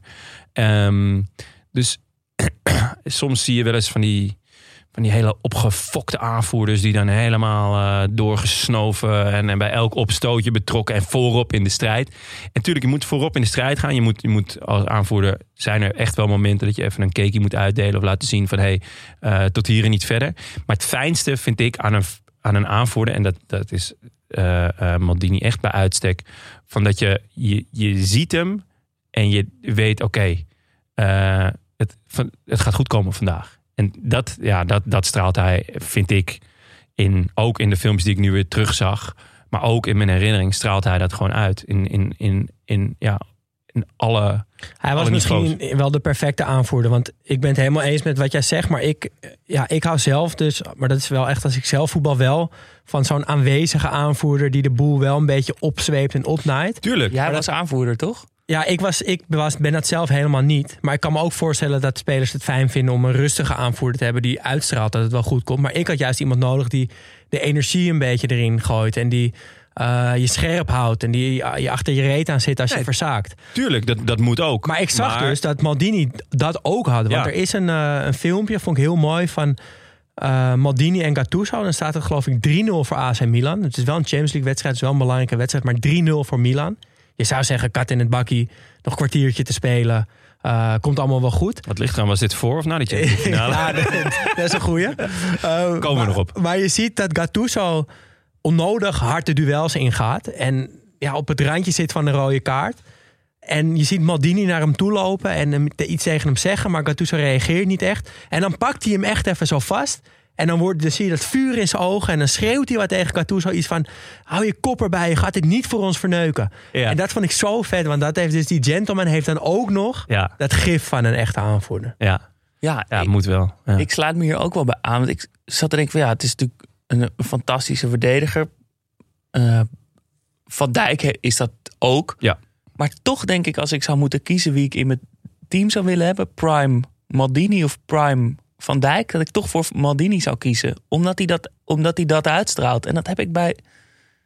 bij of een soort van we gaan gewoon niet verliezen. Dat eh, mis ik dan toch een beetje bij Van Dijk. Ik vind het een geweldige speler. Maar ja, hij heeft ik- dat, dat onverbiddelijke of zo. Ja, nou vind ik Van Dijk ook wel echt extreem compleet. Maar inderdaad, hij is wat kalmer of zo, ja, lijkt het. ja en dat, en dat, Maldini had dit ook nog. Ik weet, ik, dat met wie, in zijn ogen. is er een speler met, met wie Maldini... Je noemt nu Van Dijk, maar is een speler met wie jullie hem van het huidige tijdperk vergelijken? Is Van Dijk misschien gewoon eigenlijk best een... eh, Mm, ik vind, dat, Nou ja, vind die niet hetzelfde. vind ze niet- nee. Maar ik kan niet echt iemand bedenken die, eh, ja, die alles heeft wat Maldini had. Een beetje Wel heel zeldzaam. Ramos Nee, maar had, die, maar die was toch die verloor zijn kop. Dat had Ja. Maldini die- nooit. Nee. Nee. Nooit, nooit boos, nooit klagen. Nooit Thiago Silva misschien? Thiago Silva is misschien een goeie. Ah, komt er ook niet bij in de buurt, toch niet. Nee. Nee. Nee, ja, het is toch Ja, wel... gaan we nog even over nadenken. Gaan we nog even over nadenken. Eh, beste aflevering is aller tijden, Maldini. Ja, zou Oeh. kunnen. Ja, de- je hebt natuurlijk Dat- ja, eh, dat- een, gigantisch rijtje namen als je naar aanvoerders kijkt. Eh, ik vond bijvoorbeeld Vieira Kien. Ja. Kien was dan wel heel wild, maar Vieira vond ik ook wel een echt, echte aanvoerder. Pujol. Pu- Pujol ook. Ja, denk ik ook. Ja. Toch ook wel mooi als een aanvoerder heel lang bij de club zit. Ja. Dat vind ik toch ook wel echt een pre voor een aanvoerder. Ja. Ik denk dat er een aantal... eh, Ik heb een aantal eh, eh, opgeschreven, een aantal eh, aanvoerders. En een, heleboel hebben toch zo'n Gerard, Totti... eh hebben toch allemaal Pujol... Hebben allemaal lang bij een club gespeeld. Ja, dat helpt toch, denk ik. Ja. En dat maakt het ook mooier, vind Ja. ik. Ja, ik denk namelijk dat je als aanvoerder op een gegeven moment eh, ook invloed krijgt bij een club. Eh, zeker als je er langer zit. En hoe langer je er zit, hoe bepalender je er wordt. Ik bedoel, ze zullen niet het, transferbeleid of zo eh, mede bepalen. Maar ik denk dat je op een gegeven moment wel gewoon gekend wordt van, nou ja, Je krijgt wel iets vaker een belletje, denk ik. ja, Alfred Ja. Schreuder die, die zei ook van ja, ik ben begonnen en eh, nou, ik heb even gebeld met, eh, met Blind en met eh Tadic. Dat zijn je twee aanvoerders. Ja. Ik kan me voorstellen dat heel veel trainers, ja, dat is toch het eerste waar ze naar kijken. Ja, van een nieuw seizoen. Oké, dit is mijn aanvoerder. We gaan even, eerst, eerst maar eens even een kop koffie drinken en kijken wat, die, wat zij ervan vinden. Ja, dus, dus dat, dat helpt sowieso. Bij Italië was hij ook eh aanvoerder. Slechtste aanvoerder? Zullen we nog even slechtste aanvoerder? Slechtste aanvoerder. Maradona. Ja, vind ik ook wel leuk. Maradona. Maradona slechtste aanvoerder. Maar ja, als je zo goed kan voetballen, kan je ook niet, niet aanvoerder zijn. Ja, jawel man. Ik zou Maradona zou ik echt als allerlaatste. Yo, gast, was Maradona. Weet ik niet, man. ja, hij is al drie dagen niet, eh, niet op de club geweest. Ja, maar hij ja, deed maar wel hij voor wint je wel je wedstrijden. Ja. Ja. Ja. Ja. Moet je dan als... Ja. Je ja. kan niet, er kan niet iemand anders die band hebben, volgens mij, als je met Maradona in een team zit. Nee. Dat- nee. Wie, nee, dat, dat lijkt me heel moeilijk. Vinden jullie Messi een goede aanvoerder? Dat is ook best wel vaak aanvoerder. dat ik denk, nee. zou echt mijn, ook echt een van mijn laatste. Nee, maar die was, is natuurlijk ook wel de allerbeste. Maar die had niet. Maradona had nog wel iets. Iets had een geweldige uitstraling. Dat heeft Messi niet. Nee. Ja. En met Barcelona, met Xavi en zo was het logisch dat hij de band had, vond ik. Ja. Puyol, Xavi. Ja. Ja. Goed, ehm, was ook eh capitano van Italië. Eh 126 interlands toen hij stopte, record international. Ehm, maar toch een beetje bitterzoet dat eh, Italië. Werd niet het succesverhaal eigenlijk wat hij bij Milan natuurlijk wel was. Speelde op alle eindtoernooien van 1988 tot 2002. Waarvan hij aanvoerder was van 94 tot 2002. Maar zat niet bij de selectie toen, in, toen Italië in 82 en in 2006 het WK won. Ja. Precies ertussen is hij, eh, ja. was hij... eh, Waarom was hij er in 2006 niet bij? Was dat eh, ja, gepasseerd. gewoon gepasseerd? Ja. Te oud. Ja, en we, Cannavaro. ja. Ja. ja. we hebben. Tenminste, ja, ik zag dat jij ook vroeg naar de dieptepunten. En dat, dit, dit hier moest ik wel echt meteen aan denken. bij Maldini. Want ik weet nog dat dat toen ook echt een ding was. Dat Maldini niet mee mocht. Ja. Toen werden ze wereldkampioen. En dat moet zoveel pijn hebben gedaan. Ja. Ja, zelf zegt hij dat hij er helemaal niet wakker van lag. Dat hij, eh, dat Ja. hij, dat hij blij was voor ze. Ja, het is Ja? natuurlijk een beetje de gentleman natuurlijk die dat, eh, die dat ook naast het veld was. Eh, maar dat hij zei, ja, ik heb zoveel gewonnen. En, ja, als je al acht, acht Champions League finales hebt, hebt Ik gespeeld. ook wel ja. lekker hoor. Je, gewoon, Je hebt, maar je je hebt een keer WK-finale in 94, eh, 94. verloren van Brazilië. Hij heeft er wel aan geroken. Ja, ik denk, als die prijs EK-finale verloren natuurlijk. Ja, In, eh, in 2000. Ik denk dat hij daar stiekem echt wel heel doodziek van is. Hoor. Dat moet kan toch wel. Ja, niet moet toch wel. Ja. Ik zag een interview met hem bij hem thuis. En dan leidt hij mensen rond, de cameraploeg rond. En dan laat hij in zijn kantoor zijn prijzenkast zien. Een beetje MTV Where the magic happens? Ehm, maar ze laat, laat zijn prijzenkast zien. In een, op een hoop in een kast. En dan rommelt hij er een beetje in. Oh, dit is van de Champions League finale. Hup. En oh, dit is van de andere Champions League Ja. finale. En eh, wat is dit dan? En, eh, Ja, sommige Ja, mensen ja, geven er ook gewoon- inderdaad niet maar als je om. acht finales hebt gespeeld, hoe, is het dan nog heel speciaal? Het moment zelf denk ik wel. Alleen die medaille of die cup, mm, daar, nee, dat niet.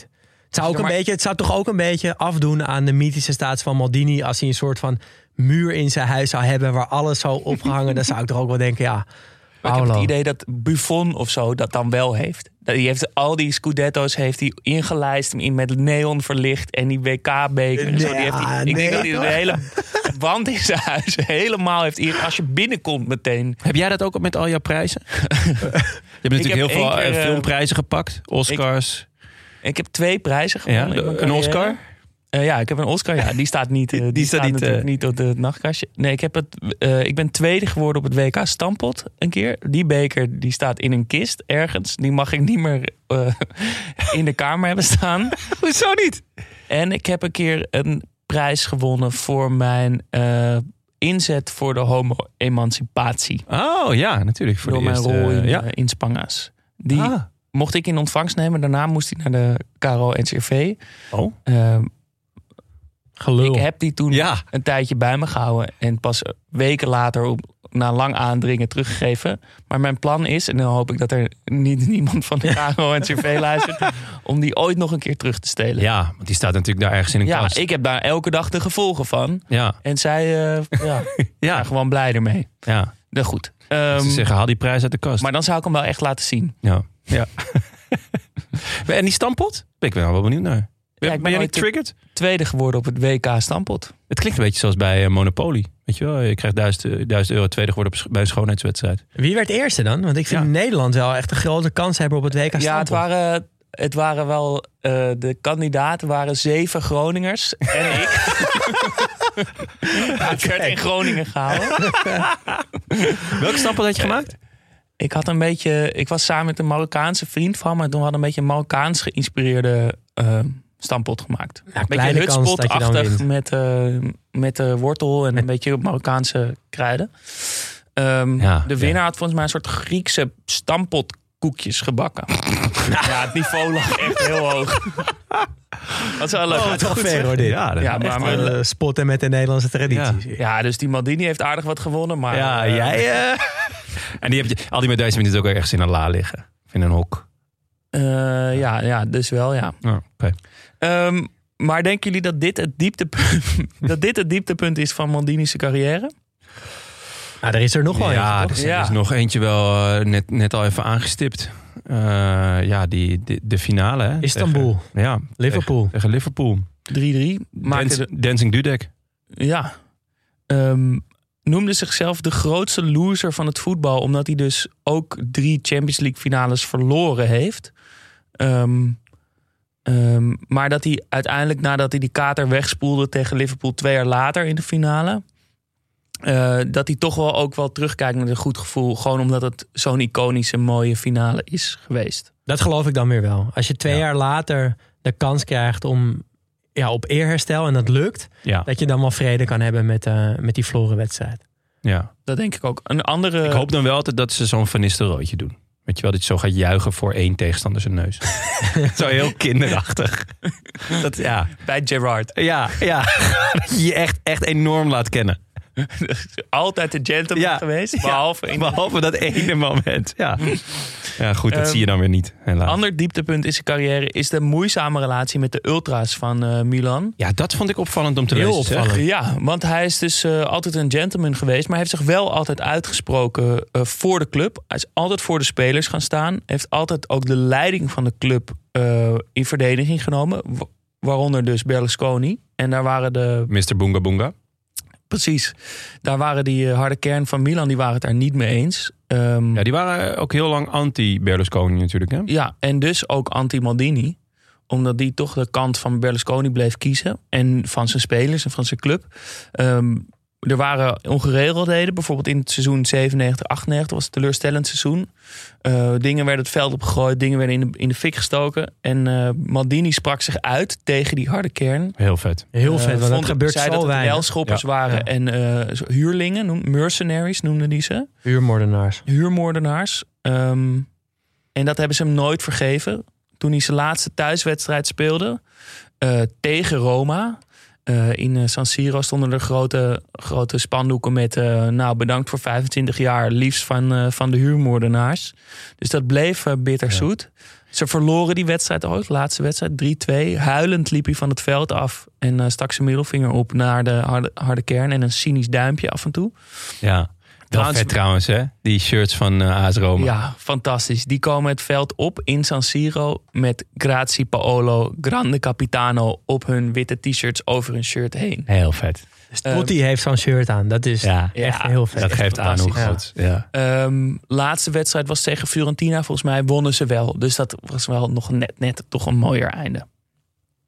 Ik vind het toch wel een eh, hele serieuze smet eigenlijk. Als je 25 jaar voor één club hebt gespeeld. en Alles ja, gewonnen. alles gewonnen. En Eh, vaak ook. Generaties lang Maldini bij Milan. Maar dat dan de harde kern en jij niet door één deur kunnen. Ja, het- eerlijk gezegd zie je het toch ook een beetje bij Daley Blind. Die, Ja, ik heb afgelopen jaar een paar keer in het stadion gezeten. Werd het toch weer heel kritisch gedaan en gefloten en weet ik veel wat. En ik merkte ook aan hem dat hij daar gewoon... ja maar ik vind dit nog wel, Ja, dit is nog wel een- nog een, stuk eh, erger. En ik, had, ja. ik wist het ook helemaal niet. Nee. Nee, ja, nee, dit is echt nog. Vooral ook, er wordt dan een. eh, inderdaad. Wordt dan dat moment aangehaald van die ultra's van Milan van 97, 98. Dat hij, dat hij zich. Toen sprak hij zich dus inderdaad uit. Dan denk je, oké. ehm, misschien. they got off to a bad start. Dat je, dat, maar hij was toen al elf jaar actief Ja. bij Milan. Hij was gewoon al een meer dan gevestigde naam. Hij was de captain die al meerdere cups had gewonnen. En weet je wel, dat, dat, dat hij zich dan uitspreekt, vind ik heel vet. Gebeurt inderdaad zelden. Meestal wordt het weggelachen of Nou, wordt durven gezegd, ze gewoon niks te zeggen. durven ze niks Ja. te zeggen. En hij wel, hij doet het wel. En, en ja, nou ja, goed, we weten allemaal dat de ultra's over het algemeen eh, ja, niet heel veel hersencellen hebben. Eh, dus ja, dat, Maak je ons nu, nu maak je jezelf niet geliefd tegen onze, tegenover onze harde kern. Hè, jongens? Pas op. Nee, klopt. Ja, ja. Ik hou echt van onze Ja, ze stonden weer voor de deur hè, met spreek, spreekkoren van hey, waar blijven jullie? Teringlaaiers. maar ja, het is, eh, en, ja, het is wel grappig dat ze ondanks hun beperkte hersencellen dit dan wel onthouden. Eh, van oh ja, die gast, die mogen we niet. Eh, maar ja, daarmee is wel al hun, eh, hun her- denkcapaciteit dan waarschijnlijk op. Ehm, ja, echt heel raar. Echt heel raar. Dat, dat, dat zo'n grote speler bij, juist bij wie het meest verwacht dat hij daar geliefd is, dat het niet. Maar ja, goed, aan de andere kant, als Berlusconi de voorzitter is van je club.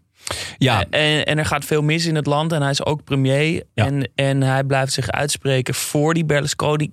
Ja, ik snap ook wel dat je op een gegeven moment denkt, ja... eh, Berlusconi is natuurlijk inderdaad wel een, een, een meer dan dubieus figuur. Ja, het gaat slecht het met het land. eh, economisch heb je het zwaar. Eh, Hij heeft, eh, Eh, hij heeft eh, haar op zijn hoofd getatoeëerd. Ja, eh, dat je dan daarvoor blijft staan. Snap ook wel dat dat tot controverse leidt. Goed. Toen stopte die. Maar na zijn carrière nam hij nog...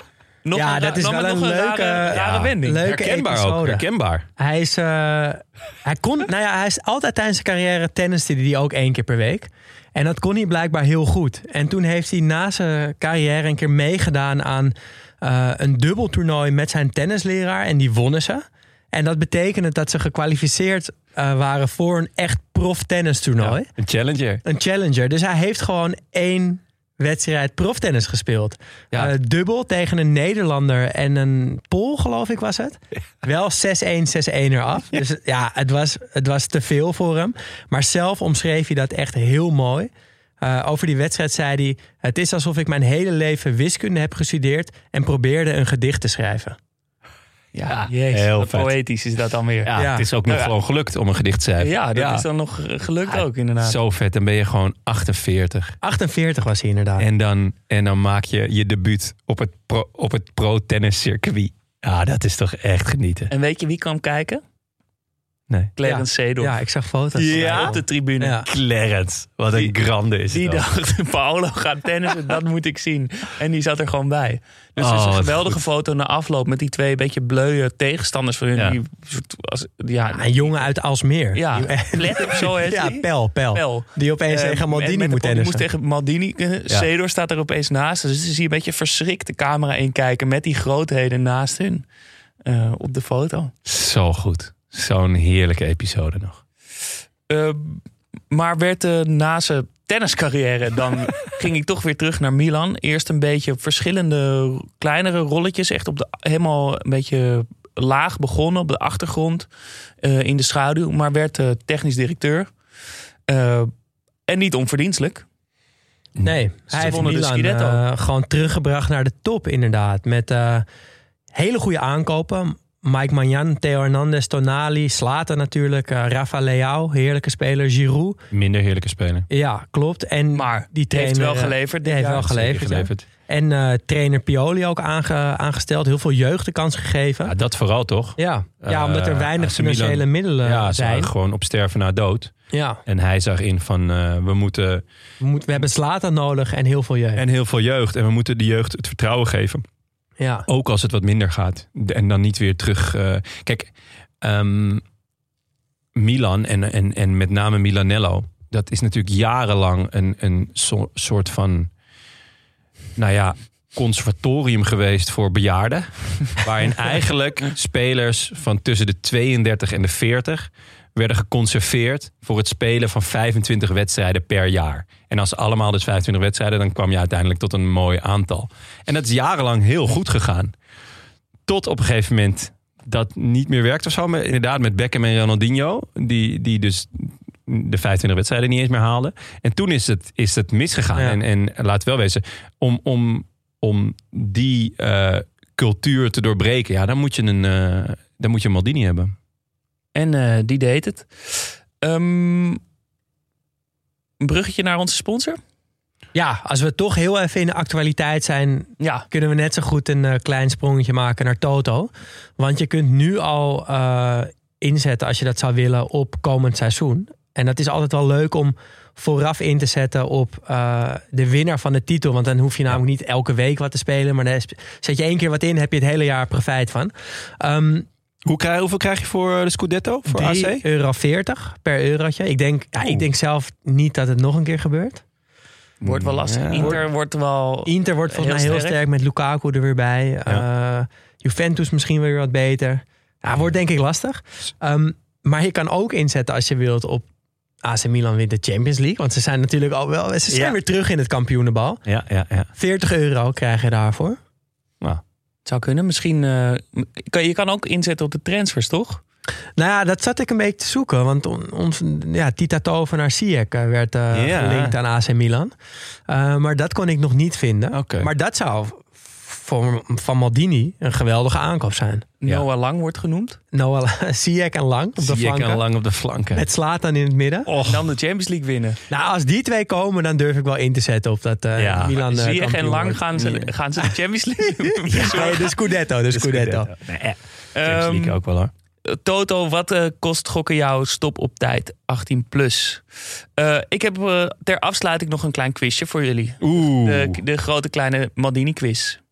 Je suis benieuwd. We beginnen even met het, uh, het feit dat hij dat Maldini maar bij één team speelde. Er zijn een heel aantal spelers die voor één team hebben gespeeld een hele carrière. Ik wil er nog twee van jullie horen per persoon die, uh, die we nog niet genoemd hebben. Sjaak Zwart. Ja. Piet Keizer. Ja. Totti. Hebben we ja, wel genoemd, hebben genoemd maar uh, Casillas? Casillas? Nee, nee niet. Is nog naar Porto, gegaan. Naar Porto gegaan. Carragher? Carragher? Giggs? Eh, Giggs? Baresi. Eh Baresi volgens mij niet. Eh, nou, dit is echt, die lijst gaat maar door gaat maar door. Gersende. Wie jullie eh, vergeten is eh, Carlos Puyol. Oeh, Ja. ja. ja, hebben we wel genoemd ook al. Is een van de grootste, of eh, is een hele grote Maldini-fan. En Oh, toen ja. Maldini stopte met voetballen, schreef Puyol hem een brief. Ja? Omdat het altijd zijn held is geweest, had heel graag eh, een keer met Maldini willen spelen. En het is echt een mooie brief. Ik, ik zal hem niet helemaal voorlezen, maar eh, Misschien kunnen we een posten, De- vriend de- van de show. we, kunnen hem, we kunnen hem posten. Maar hij begint bijvoorbeeld met I know that all players retire from football. Some earlier than others. However, I thought that you'd never retire from football. Ah, mooi. Echt een liefdesbrief. Vet. Uh, hier zit een bonusvraag bij. Want van de lijst met spelers die maar bij één team speelden, kent Daan er eentje persoonlijk. Een profvoetballer die zijn hele leven bij één team heeft gespeeld. Hij kent Jacques Zwart persoonlijk, maar dat zal hem dan wel niet dat zijn. zal hem niet zijn, nee. Ehm, Dat is een moeilijk hoor. Ik ken helemaal niet zo heel veel voetballers. Nou, je, je kent hem niet als voetballer, je kent hem als trainer. Ah, Uh, oh, Ton du Chatinier. Ton de Chatinier Ja. heeft zijn hele leven bij Utrecht gespeeld. Het chatje. Ah, dat, Ehm, dat hoor je ook al aan zijn accent. ja. ja. Welke modemerk was Maldini model? Wickenbergs? Ehm, Geweldige foto's, moet ik, al zeg ik het zelf. Maar ja, Gucci. Maldini staat erop. Armani. H&M. Oh. H&M. Ja, dat is H&M. waar, ja. Prachtige foto's. Schitterende foto's. Ja, ja klopt. Ehm, welke club kwam het dichtst bij eh, Maldini te kopen? Inter. Real? Man United. Ah, ja. Ferguson, het is de speler die Ferguson het, het liefst wilde, maar niet, eh, niet heeft kunnen The halen. one Vind ik that ook got wel away. passen dat Heeft Ferguson ge- hem ja. graag wilde. Hij heeft echt geprobeerd, sprak met zijn vader, maar zei dat zijn vader alleen, eh, heel lang luisterde en toen aan het eind alleen zijn hoofd schudde. Beetje maffia Dat is wel goed hoor. Eh, hij zei, eh, my, Paolo zelf zei, my grandfather was Milan, my father was Milan, I am Milan, my sons are Milan, forget it. Heel vet. Schitterend. Maldini scoorde de openingsgoal tegen Liverpool in die eh, Champions League finale na hoeveel seconden? 53. 54. 51. Ah! Snelste Champions League treffer ooit toch in de finale? Mm, Snelste nou, finale, wel in de finale. Ja. Maar wat is de snelste Champions League goal ooit gemaakt? ja. Of hij is net is heel recent, toch? Ja. v- o- En anders is het volgens mij Makai tegen Ajax, denk ik. Acht of negen seconden. Roy Mackay voor Bayern München tegen Real Madrid. Tegen... Oh, ja. 10 seconden en 21 honderdste. En er zijn nog twee legendarische doelpunten gemaakt in de eerste minuut van een Champions League wedstrijd. Welke waren dat? Ehm, Ik vind dat jullie ze allebei, kennen jullie ze allebei, maar e- één van de twee moeten jullie wel echt weten. Eerste minuutje.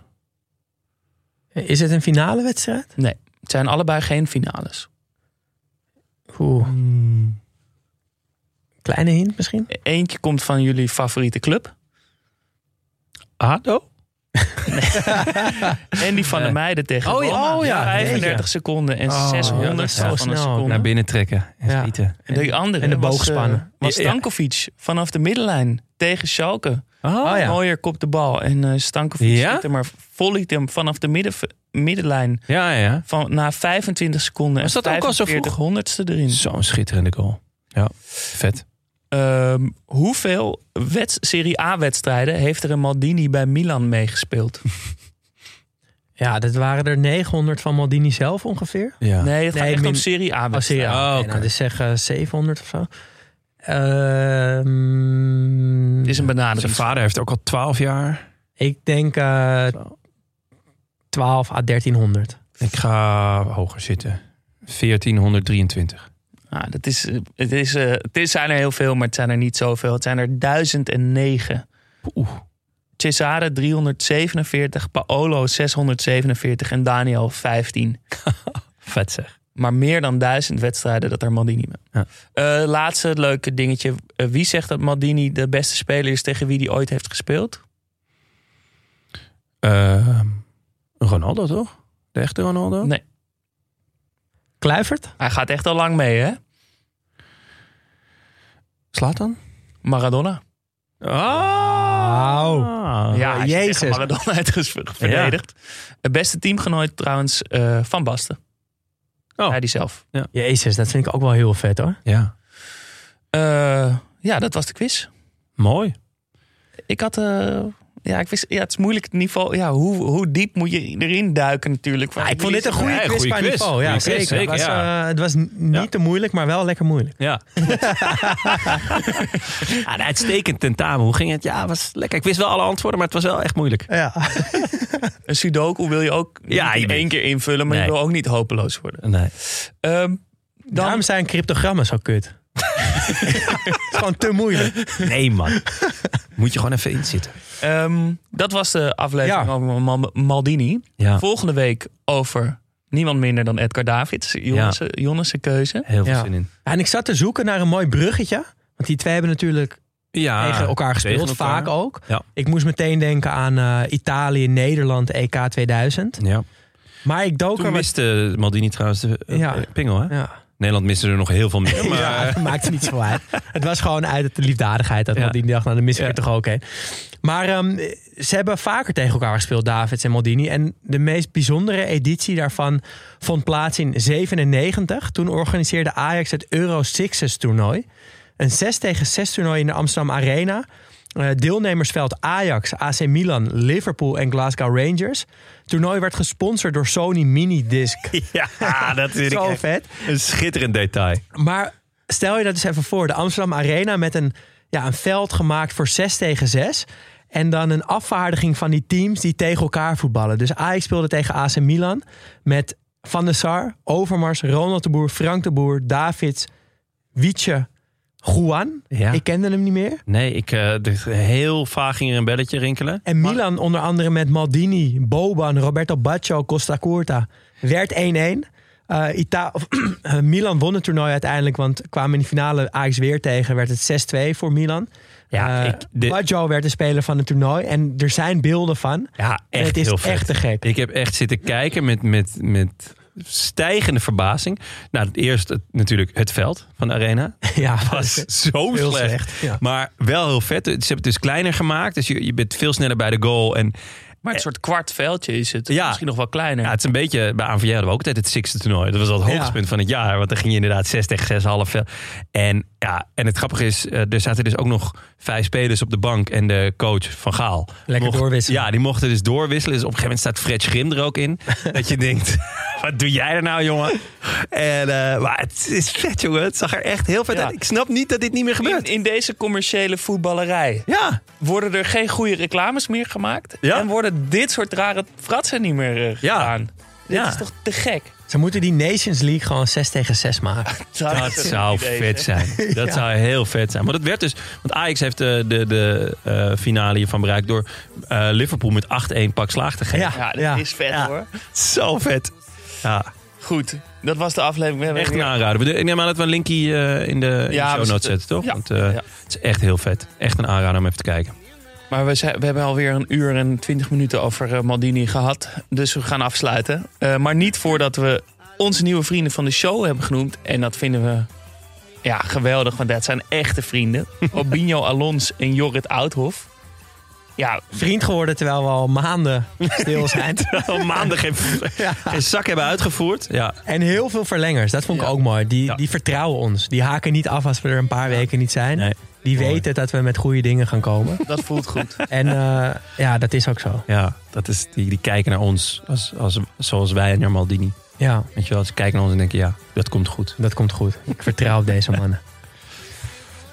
Oude afleveringen kun je ook nog luisteren. Ja, Wordt ook ja. nog eh, lekker veel gedaan. Dus eh, dank ook daarvoor. Bijvoorbeeld over, eh, nou, over de bijnamen. Ja, Over PSV met Alex, Alex Gomez eh, en Hiddink. Of Menu met eh, het spitsenduo York en Cole. Of was het nou Cole, Cole en York? Of was het twee keer eh Cole? Ja, wat was het Of nou het precies? twee keer York? Ehm, volgende week zijn we er weer. Maar dan met Jonnes aflevering over Davids. Studio Socrates wordt mede mogelijk gemaakt door Dag en Nacht Media en Toto.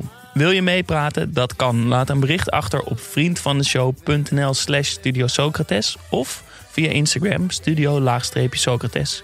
Mailen kan trouwens ook. Ons e-mailadres is studiosocratespodcast.gmail.com.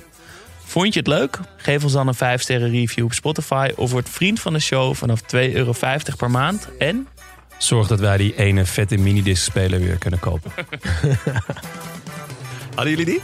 Ik had vroeger wel een minidisc speler. hoor. Zeker. Zo vet.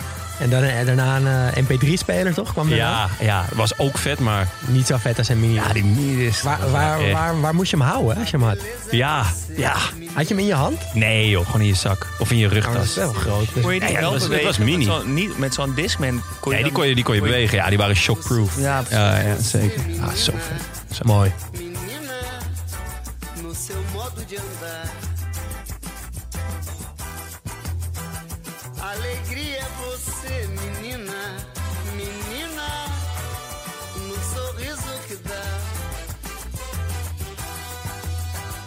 Vendaval por amor, menina, menina, todos querem te amar. Ei, vento, vento, vento no mar, te segura no balanço pro vento não te levar. Ei, vento, vento, vento no mar, te segura no balanço pro vento não te levar.